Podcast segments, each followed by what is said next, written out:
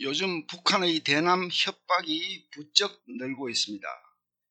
연초부터 미사일을 쏘아대는 중에 김정은 위원장은 연일 대한민국 초토화, 남조선 전 영토 점령, 선제 핵사용 불사 등을 외치면서 전쟁을 위협하고 있습니다. 제76주년 인민군 창건일이었던 지난 2월 8일에도 김정은 위원장은 대한민국을 향해 가장 유해한 제1주적 한국 괴뢰 족속들 등의 막말을 쏟아냈습니다. 그래서 한국 국민 중에는 북한이 정말로 전쟁을 일으키려고 하는 것이 아닌지 걱정하는 사람들도 있습니다. 하지만 국제관계와 동맹 등 큰 그림을 보고 있는 전문가들은 전쟁 도발이 그리 쉽지 않다는 것을 알고 있으며 평양 당국이 쌓이고 있는 북한 인민들의 내부 불만을 통제하기 위해서는 외부의 긴장을 조성할 수밖에 없다는 사실도 꿰뚫어 보고 있습니다. 그래서 오늘은 전쟁 재발을 억제하고 있는 유엔군 사령부에 대해 소개하고자 합니다. 유엔사는 6.25 전쟁에서 북한의 공산 통일 기도를 저지했고 이후에는 전쟁 재발을 억제하는 데 결정적으로 기여하고 있습니다. 1950년 6월 25일 북한군이 남침하자 유엔 안보리는 전광석화처럼 움직였습니다.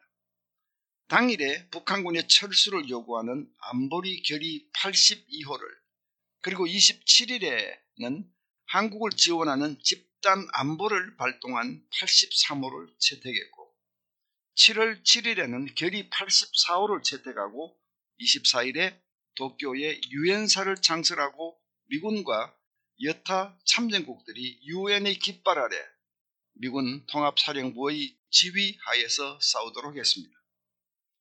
유엔이 집단안보 발동을 위해 결의한 83호를 표결할 때 상임이사국인 소련이 거부권을 행사하지 않고 불참한 것을 두고 많은 해석이 나왔습니다만 가장 유력한 해석은 중국이 참전하여 미국과 한반도에서 맞붙어 싸우게 함으로써 미국과 중국 모두의 진을 빼도록 하려 했다는 것입니다. 어쨌든 그렇게 하여 16개 나라가 한국을 위해 참전하는 가운데 한국군은 유엔군과 함께 반격에 나설 수 있었습니다. 1953년 휴전이 되면서 16개 참전국들은 워싱턴에서 모여 한국전 재발 시 다시 참전할 것을 합의했는데 그것이 1953년 워싱턴 선언이었습니다. 유엔사는 1957년에 본부를 서울로 이전했고 일본에 있는 89개 미군 기지 중 육해공 해병대 기지 7곳을 유엔사 후방 기지로 지정했으며 이들을 관리하는 유엔사 후방 지휘소도 설치했습니다. 참전국 중 에티오피아와 룩셈부르크가 탈퇴하고 의료 지원국이었던 노르웨이, 덴마크, 이탈리아 등 3개국이 추가되어 현재 유엔사 회원국은 17개국입니다. 이 나라의 국방장관들이 지난해 11월 14일 서울에서 모여 6.25 당시 북한의 무력 침공을 격퇴하고 평화를 수호했던 사실을 재확인하고 한반도에서 대한민국의 안보를 위협하는 적대 행위나 무력 공격이 재개될 경우 공동으로 대응하기로 약속한 공동선언을 채택했습니다.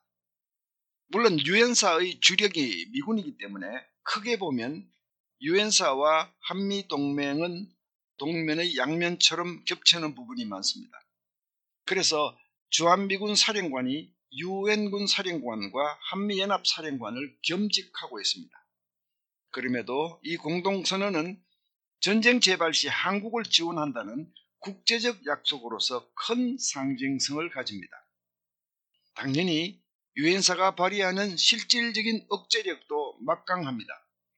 예를 들어 일본에 있는 7곳의 유엔사 후방 기지들은 유사시 회원국들이 병력과 전쟁에 필요한 모든 물자를 한반도로 보내는 보급 기지 겸 발진 기지입니다.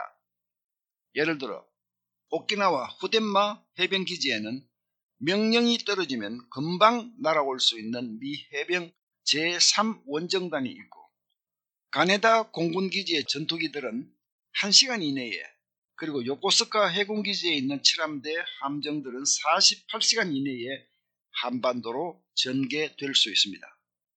요코다에는 6.25 때 무수히 많은 폭격 임무를 수행했던 공군기지가 있고 사세보 해군기지는 서태평양 최대의 군수물자 비축시설로 엄청난 양의 탄약, 유류, 장비 등을 유지 관리하고 있습니다.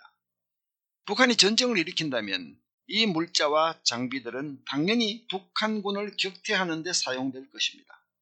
북한도 이것을 모르지 않을 것입니다.